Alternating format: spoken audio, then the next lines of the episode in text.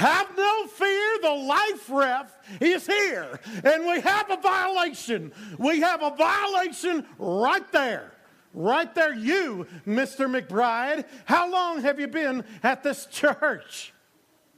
Two years. And we do it the same every morning, do we not? You forgot to dismiss the children for children's church. Kids, you better get going before I blow the whistle on you. Upstairs, there you go. And so, Mr. McBeard, I, I mean McBride, we have a penalty 10 yards, loss of down, and also no college lunch for you. Right there. Right there, we have a violation. It is this time a fashion violation. I believe it is Ross, is it not? Are those blue jean dungarees on your tuchus? Yes, you're wearing blue jean dungarees to church in the house of God. Is that correct? Do you believe that God Almighty is sitting on his throne in glory, kicking back in a pair of Levi's 501 button fly boot cuts? I don't believe so. Pretty soon you're going to be wearing a snuggie to the nine o'clock service, aren't you? Just think everything that's holy that you're wearing boots and not those rubber flippity flop sandal thongy things. If I were you, you best just sit there and pray that the God of heaven does not strike you with a lightning bolt to singe that denim right off of your butt. Okay, how's everybody doing? Miss Amanda. What is that in your hand, uh, young missy? Is it coffee? Is it coffee? Do you need caffeine to keep your eyes open in church? What's that hurts? What's the matter? Is not a hot, steaming cup of the Holy Spirit enough to keep your eyes open? Huh. Maybe Jesus would like a cup of coffee, but oh, that's right. He was too busy paying for your sins. I'd put that cup down. Mm-hmm. Yeah. That's for what you're thinking. Let's have a hand for our good sports. Just so you know, they all knew it was coming. I talked to him before. That was the life ref, and thankfully, he is going away. He is going away. So glad you're here. My name is Tom, for those of you who haven't met. Um, good morning. All right, welcome home. Um, so glad you're here. Um, life ref is, is pretty obnoxious, huh? Pretty obnoxious. Uh, and the kicker is, that I have done all the things that I was blowing whistles and ranting about. I've been here five years and I forget children's church every other week. Every other week. I am now wearing jeans in church. And if coffee tasted better than Diet Coke, I'd be drinking that during the morning service. But it doesn't. So I drink Diet Coke. And if you noticed, none of the things that I was all hot and bothered about really matter that much. And even if they did, they're not more important than loving you. Than loving you. So um, this morning, we're going to finish up. We've been in the gospel experiment for about 12 weeks, um, and it's been wonderful. And uh, this is going to be our last time in it um, before we go into Easter and start the Rolling Stone series, which I'm very excited about. But um, last time we were all together, and I was here with you, was two weeks ago, and um, we talked about reconciliation. We're going to talk about reconciliation again um, from a different angle. Um, healing the relational distance, removing the relational distance, um, bringing us together, closer to Christ and closer to each other. Why, why talk about reconciliation again? Well, because it's the whole, it's the whole ball of wax. It's, it's part of, it's, it's the theme of the Bible from Genesis to the maps in the back of the Old Testament. Um, it's about God seeing a people who are far from Him and, and by His sacrifice, through His love, drawing us closer to Him and closer to each other. Um, and, and so that's why we're talking about reconciliation. Again, healing the relationship. Matthew 7, if you have a Bible, open it to Matthew chapter 7. If you don't, and you'd like to use one, uh, you can look under one of the seats in front of you. If you don't own a Bible and you'd like to, take that one. It's free, it's yours to keep as our gift. Please read it. it it's, it's a wonderful, wonderful blessing. Okay, we're going to read Matthew 7. We're going to pick it up in verse 1. And um, we're going to unpack it uh, after we read it. It's about the life ref. And um, I was clearly exaggerating um, and, and making fun of churchy people. But the point is that there is a little life ref in me. And if you're anything like me, there's a little life ref inside of you. And this is what Jesus has to say about being the life ref. Let's take a look at it. Matthew 7, we'll pick it up in 1. He says, Judge not that you be not judged. For with the judgment that you pronounce, you will be judged. And with the measure you use, it will be, it will be measured to you. Why do you see the speck that is in your brother's eye, but not notice the log that is in your own eye? Or how can you say to your brother, Let me take the speck out of your eye, when there's this log in your own eye? You hypocrite. First, take the log out of your own eye, and then you'll see clearly to take the speck out of your brother's eye. Now, familiar to a lot of us, heard this, but have you ever tried to um, play like a mental movie of, of the story, get a mental picture of what Jesus is talking about? Have you ever tried to picture what that would be like? I mean, look at verse 4. What is he saying? verse 4 How can you say to your brother, Let me take the speck out of your eye when, uh, when there is this log in your own eye?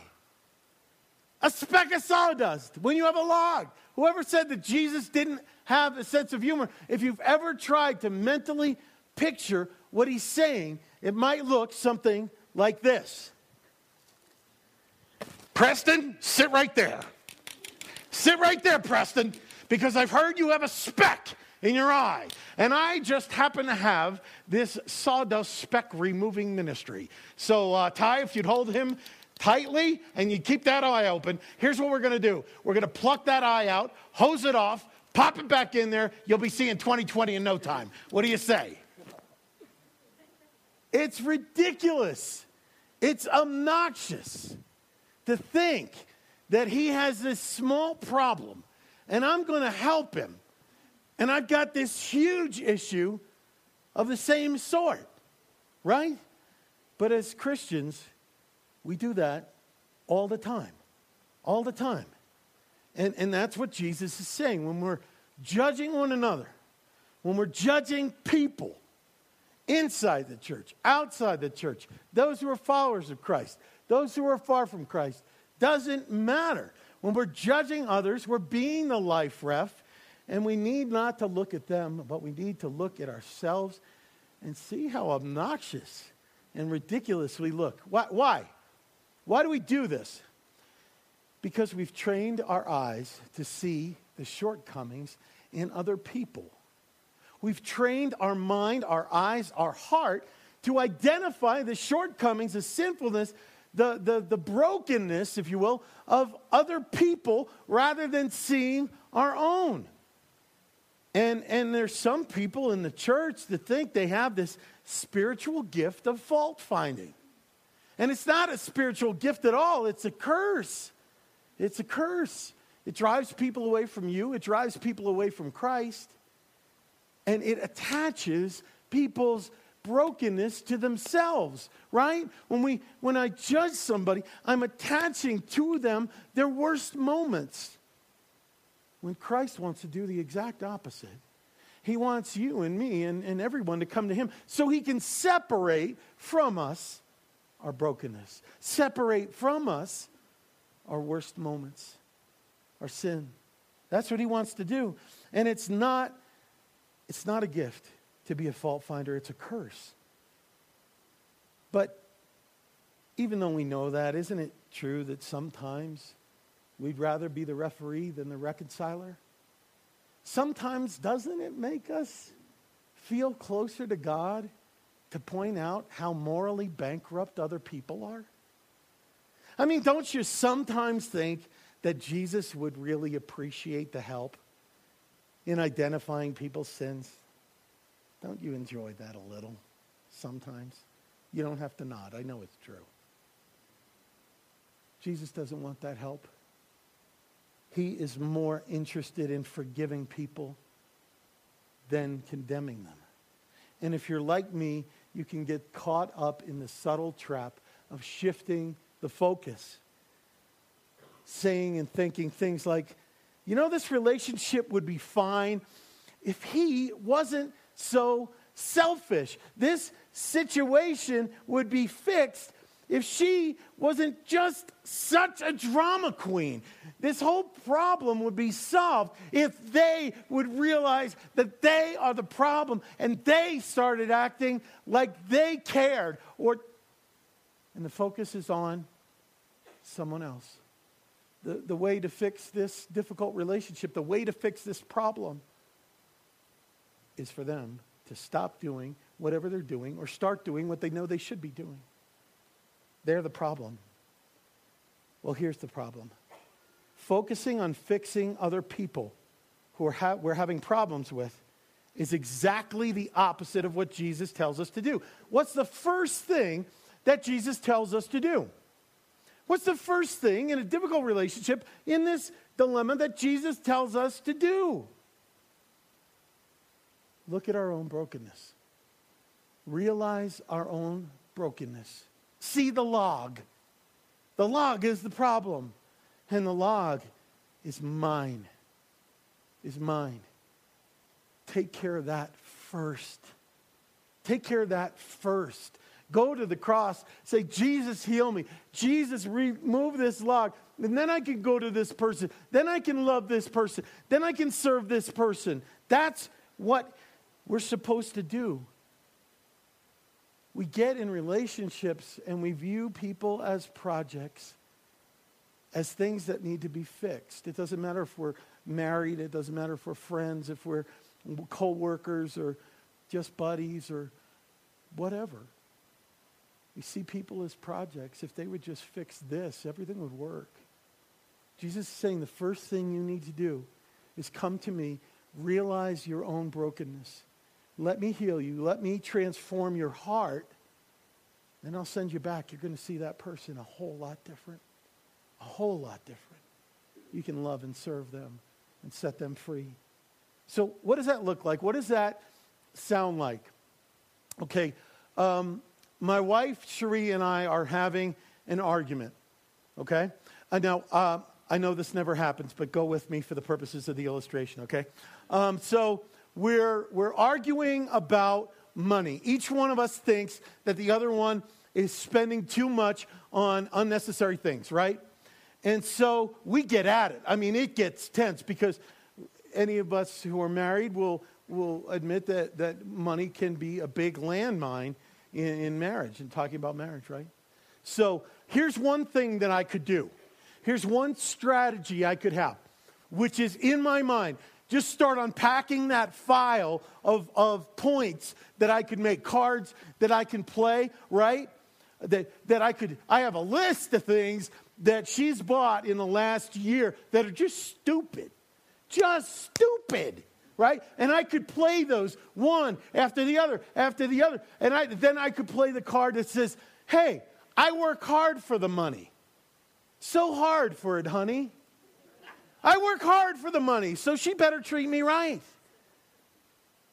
It sounds like a song.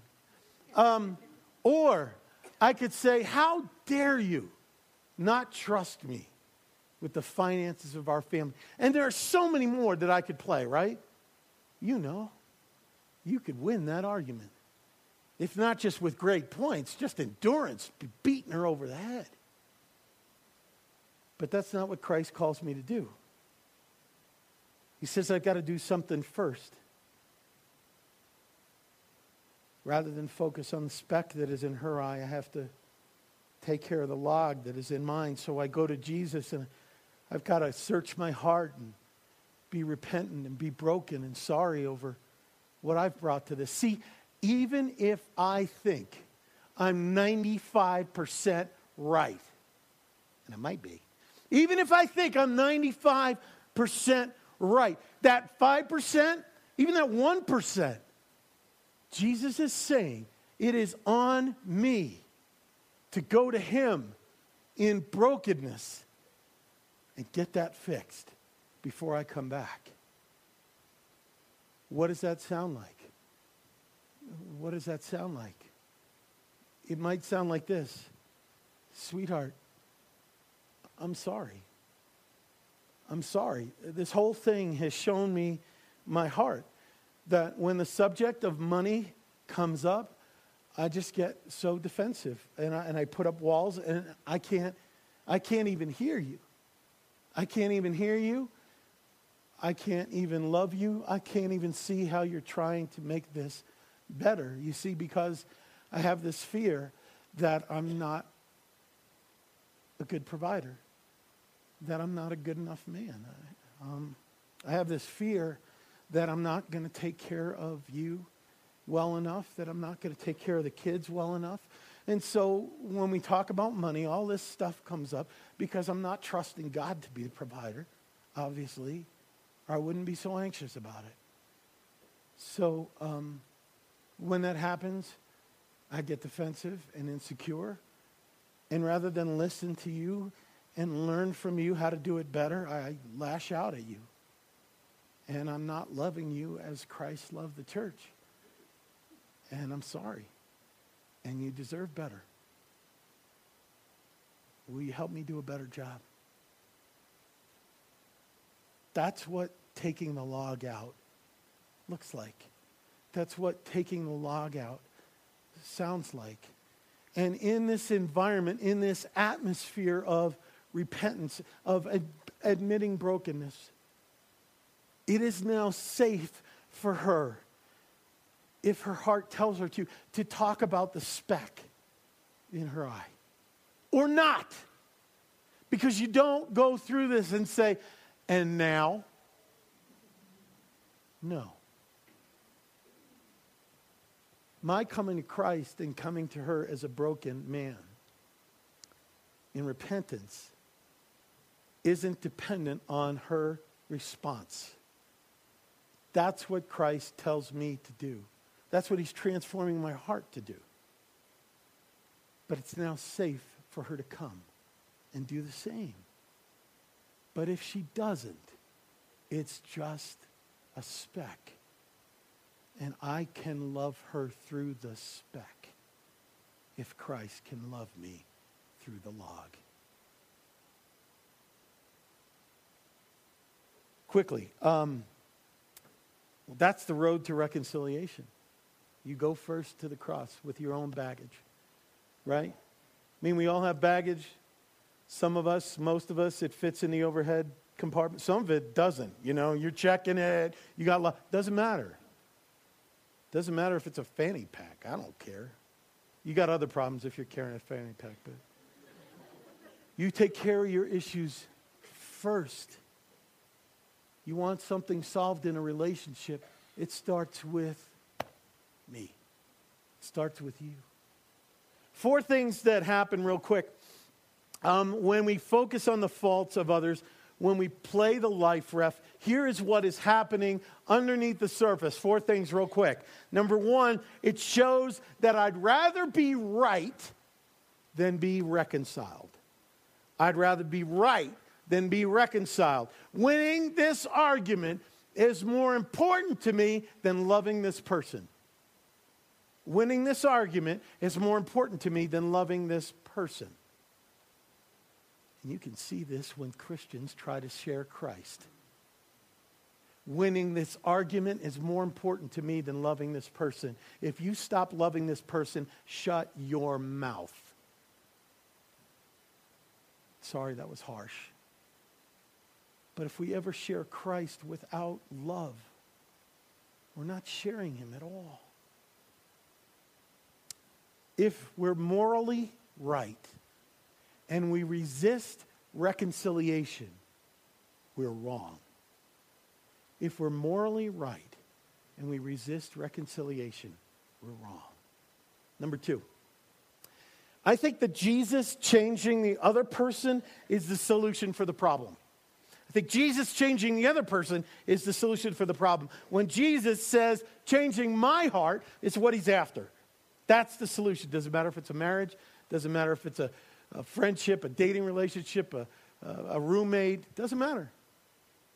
Changing my heart. That's what he's about. That's what he's about. And through that, as people see our brokenness, our humility, him working on us creates a safe place for them to allow him to work on them.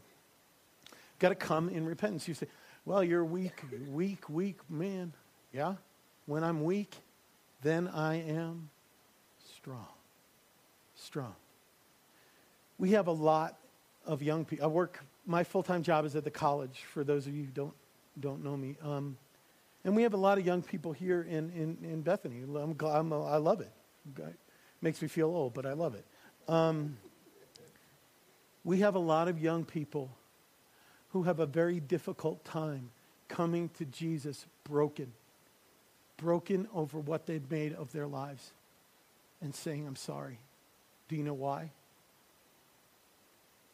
Because there are a lot of parents who, when they were clearly wrong, did not come to their children humble and broken and repentant and say, I've blown it. My only hope is Christ. Because I'm not the man I need to be. I'm not the husband I need to be. I'm not the dad that I need to be. And I'm asking you to love me enough to give me another shot. And because we haven't come to our kids in repentance and brokenness, they don't know how to do it. And they know we're wrong. Some of us are so wrong, so loud wrong, you know? We have to model being broken. Model. Don't flaunt your brokenness. There's enough of it to go around. My kids will think I'm weak and they won't respect me. If you're not broken when you're wrong and they know you're wrong, they already don't respect you. They may fear you, but they don't respect you. It takes a man to know where he's fallen. It takes a woman to know when she's broken. And it takes a mom or dad to show our kids how to do that. They're still punished, but you know. Number three, both the log and the speck of sawdust are made of the same thing both the log and the speck of sawdust are made of wood, right? I often say in here, we all have, because we get these designer sins and we like to pick on people, like that Westboro Baptist Church, right? That was going to come to campus. They're all like hot and bothered about sexual sins, right? And in here, we say, the Bible says we all have different symptoms of the same disease, right? Both the log and the speck are made of the same thing wood. We have eyes, we have hearts that are trained to recognize the faults in other people, the very ones that we ourselves struggle with. So if I'm always noticing that other people are catty and backbiting and gossipers, that should tell me something. I might have some of that same thing that helps me recognize it, and it's in my heart. Okay, number four, and then we'll move on. Verse 5, Jesus used an interesting word. He calls the life ref, he, cho- he, he calls the fault finder calls him a hypocrite. What's a hypocrite? It's an actor, it's a phony, it's a poser, right? And why does he do that? Well, here's why. Because when we focus on the other person's faults and shortcomings and the speck that is in their eye, we don't really want to love and bless the other person. We don't really want to serve them and heal them and reconcile them as we would like to appear that we do. What we want them to do is realize and own their own badness. We want, to know, we want them to know and own how bad they really are because it's all a game of moral comparative, right? Because isn't that the gospel? You do more good than you do bad and you're acceptable? No, it ain't. It's that we're all broken and we all need healing and we all need forgiveness. Some of our brokenness is very obvious because we get like picked up by the cops for it, or we get in the paper for it, or we have fights and we have marital breakdowns or whatever, and, and you can see it. That's not the most dangerous. The most dangerous one is the one inside the person who's all scrubbed up on the outside and respected in the church, and that poison is hidden from everybody, including themselves. So if you're one of those people who sins loud, it's a gift, it's a blessing. You can see it, you know. If you don't know, that's a more troubling place to be. It's a much more troubling place to be. God will show you. So, why is it important for us to reconcile? Why, whoa. Why is it so important? Um, we got to cover this, and then I'll let you go. Um, we got to know why we do things. You, you don't just say, the Bible says do this, I'm going to do it. Bible says don't do this, I'm not going to do it. You know what that is? It's not following Jesus, that's moralism. That's moralism. Do this, do this, do this, don't do this, don't do this, don't do this. That's moralism. That's not what the Bible teaches. Teaches the gospel. So, what's the gospel? See, if, if it's not the gospel, it's just self help and you could go to Borders and buy a discounted book or watch Oprah or do yoga or eat quinoa and just call it good. You know, that's self help. I don't suggest you eat quinoa. I don't think that was intended for human consumption. God's going to set you straight when you get home. Um, so we go to the Bible, we find out what the gospel is. Turn to 2 Corinthians chapter 5. We, here's the why. Here's the why for reconciliation. Here it is. We're going to pick it up in um, verse 16. 2 Corinthians 5, verse 16. It says, From now on, therefore, we regard no one according to the flesh. What does this mean? That means we're not going to look at people as, you know, when you, when you do that Rorschach test, they, they show you blotches, and what's the first thing that comes? That's a butterfly. That's a chicken nugget. That's a whatever. Um, it could be it could very well be a McNugget. Okay. With people, if you're doing a slideshow, if you're going down your list of Facebook friends, if you're thinking and watching people go by, you're thinking of names, and the first thing that comes up in your mind is what's wrong with them.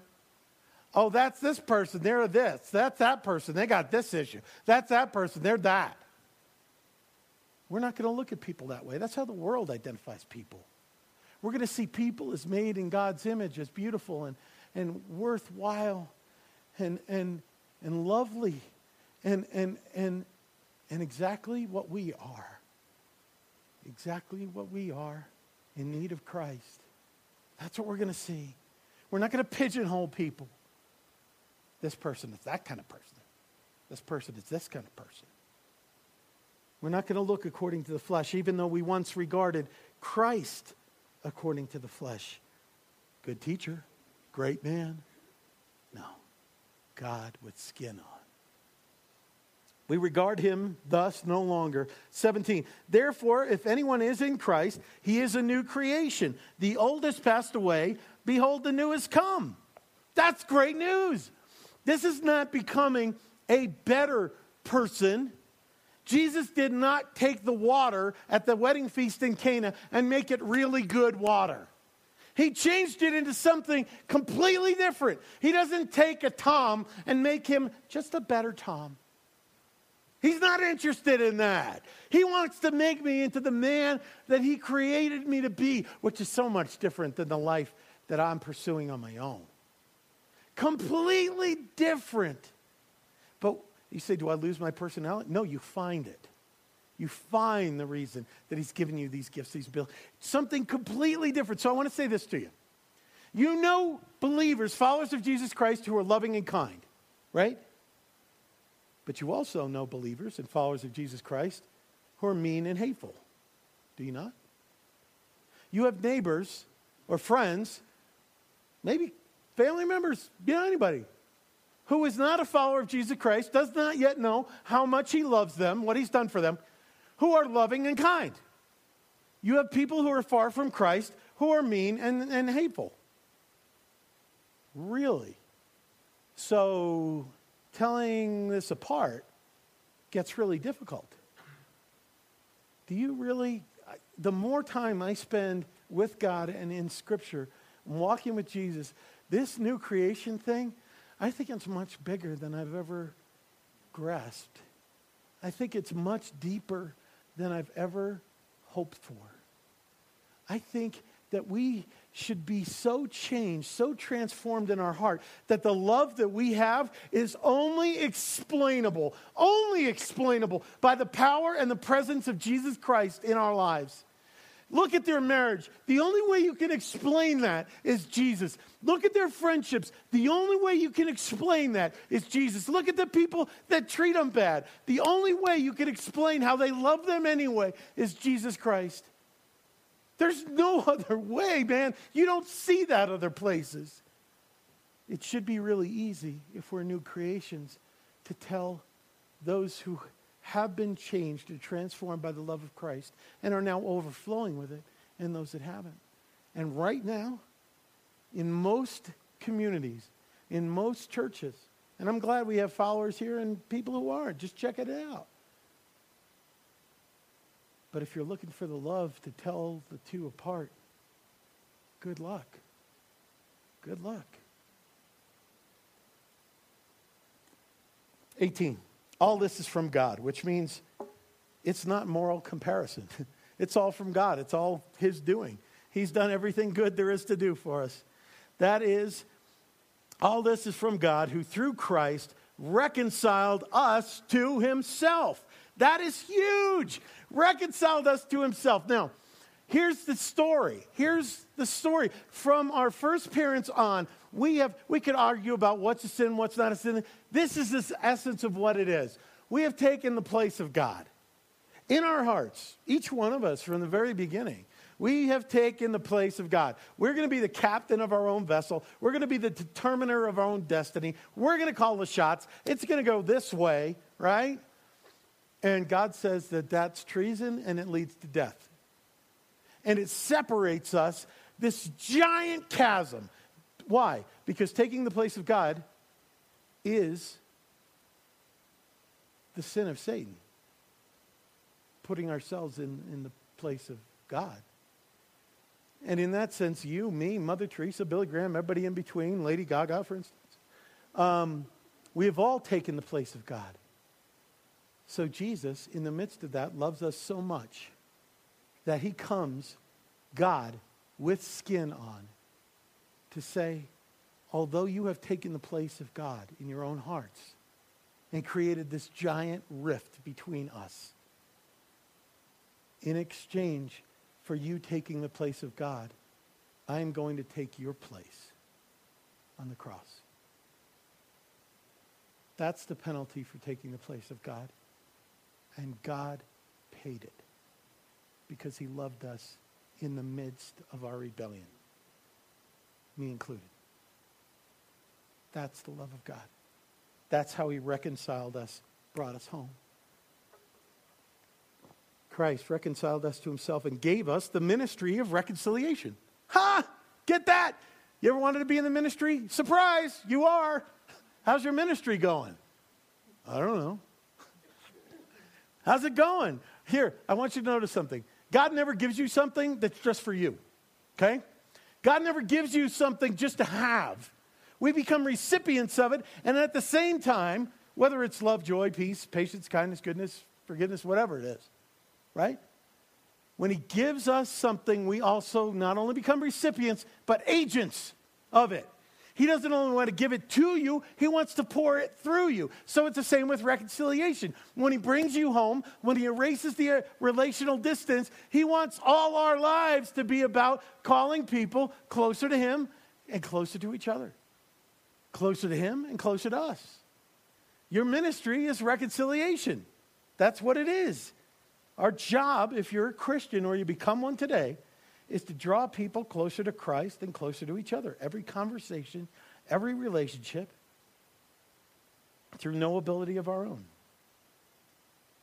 We either see people as reconciled and we want to love them into deeper reconciliation, or we see people who are far from Christ and our heart goes on to them, and we long to see them reconciled to Him and to each other.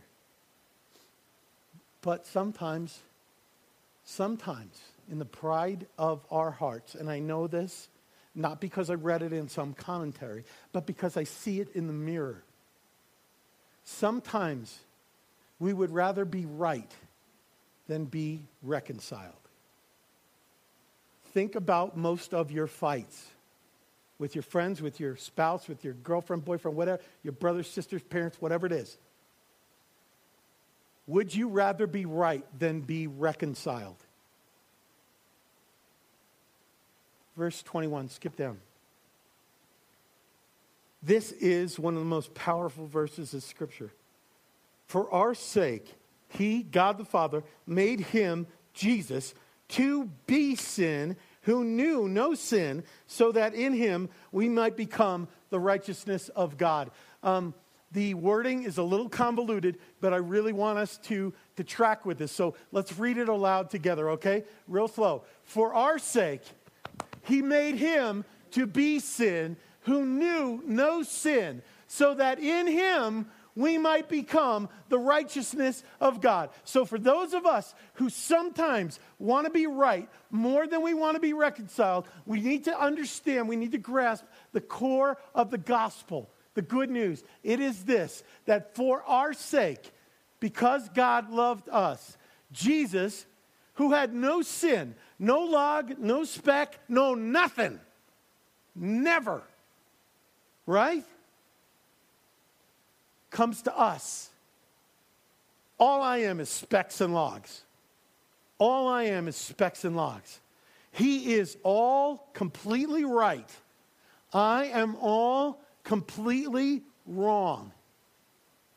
For my sake, Jesus, who was completely right, became completely wrong so that I, who am completely wrong, might be made completely right.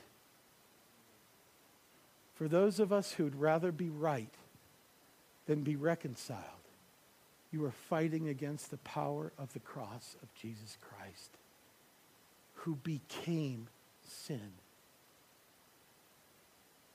the innocent bears the burden of the guilty. That's the gospel. Without that truth, I'm not drawing another breath. Do you get it? Jesus is saying, Will you let me become the porn addict so that I can set you free? Will you let me become the divorced person so that I can show you love? Will you let me become the partier so that I can show you joy? Will you let me, you fill in the blank with anything that, that, that you're afraid that you've done that has separated you from God? This is saying he became that and nailed it to a cross to kill it so that you wouldn't have to bear the identity, the pain, the punishment of that. That's the gospel. It's not about being, the, the message of the gospel is not behave, it's come home. And I, I, I am sorry for every church that has told you different. This is not a moral contest. This is saying we're all broken. And he is going to put it all back together because of what he's done. That's the truth. Don't listen to anything else. Or else it'll start you on this treadmill. Do better, do better, do better. Christ has done better, and he's ready to give credit of that to you if you just come to. There isn't the good and the bad. There's the forgiven and those who don't know how much Jesus loves them yet. Okay. You're wondering, you know, should I have brought a bedroll or something? Maybe we'll do college dinner. No, I'm getting you out of here. So we go back up to 19. Then Christ is reconciling the world to himself, not counting their trespasses against them. How great is our God? He's not into making lists of all the stuff that I've done wrong. He needs to get scads of paper for me. Scads of paper for me. He's not into that. But when you go into an argument, when you go into a discussion, and you use words like, you always do this, you never do. You ever use always and never to try to make your point? You know what that shows in your heart? You're keeping score. We don't serve a God who keeps score. We don't serve a God who keeps score. And entrusting to us the message of reconciliation. There it is again. That's our message. And therefore, we are ambassadors for Christ. God making his appeal through us. Ambassadors, how cool is that? You know, what an ambassador does goes to a foreign country, right? And the embassy is like a fenced in area. That's actually just like living in your home country. You have in there the laws and the rule of your home country in a, in a place that's far from home. So, what he's saying is, you're an ambassador. Your world, your circle of influence is your embassy. It's the kingdom of God. God reigns there, God rules there, God's message is there. And God's message, his favorite expression is not, you're busted, it's you're forgiven. It's not, guilty, guilty, guilty, go away. It's you're all guilty. You're all declared by me, in me, not guilty. I took, you did the crime, I did the time. Come home. That's the message. And we had a church that was going to come to campus, you know, Westboro. Hold up signs. God hates fags. It hurts my mouth to say it. God loves and went to the cross to show it. And there's no difference. There is no difference between a man who burns with lust for another man and me who burns with lust for somebody who's not my wife put down the sign, get on your knees, and know that the only way any of us are coming home is through the faithfulness of Christ. We're going to compare sins. Really? Really? The religious right, God bless them, they do it all the time. Thump about this or thump about that. And you can vote any way you want and then their lives are falling apart. Their families are falling apart. Really? Look at the log. All this from God. And so he says, We implore you, we beg you, on behalf of Christ, be reconciled to God. He's writing to the church. For our sake, he made him to be sin who knew no sin, so that in him we might become the righteousness of God.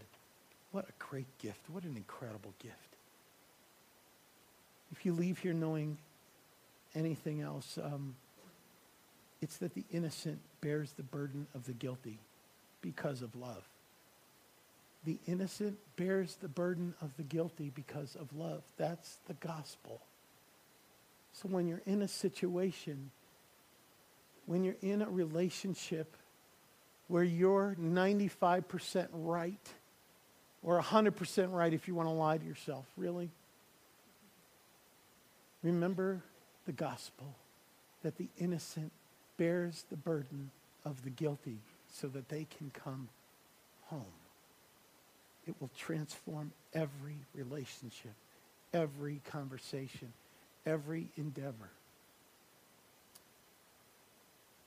If our reconciliation with Jesus Christ doesn't fundamentally and continually change the way we see, treat, and love people and fight for reconciliation, then we need to seriously, seriously ask ourselves if we've ever been reconciled to Christ at all.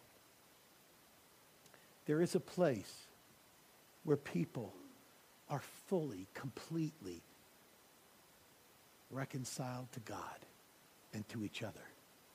It's called heaven. And there is a place where people are not reconciled to God and are not at all reconciled to one another, and it is called hell. And you and I bring a little bit of one or the other into every interaction, every look, every word, every relationship. And we pray, Thy kingdom come. Bring it. Bring it through reconciliation.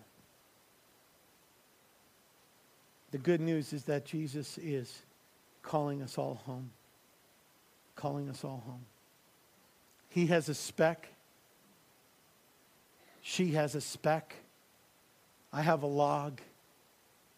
Jesus allowed himself to be nailed to a tree so that all of us might come home and be reconciled. And if we're not fighting for reconciliation, we're wrong, even if we're right. The good news is Jesus is calling us all home to him to erase the relational distance. He wants to remove the log. He wants to remove the speck. He wants to give you the ministry of reconciliation. He wants to give you his heart. And the Bible says God is making his appeal through us. We implore you. We beg you on behalf of Christ. Be reconciled to God. Some of us, um, where does it start?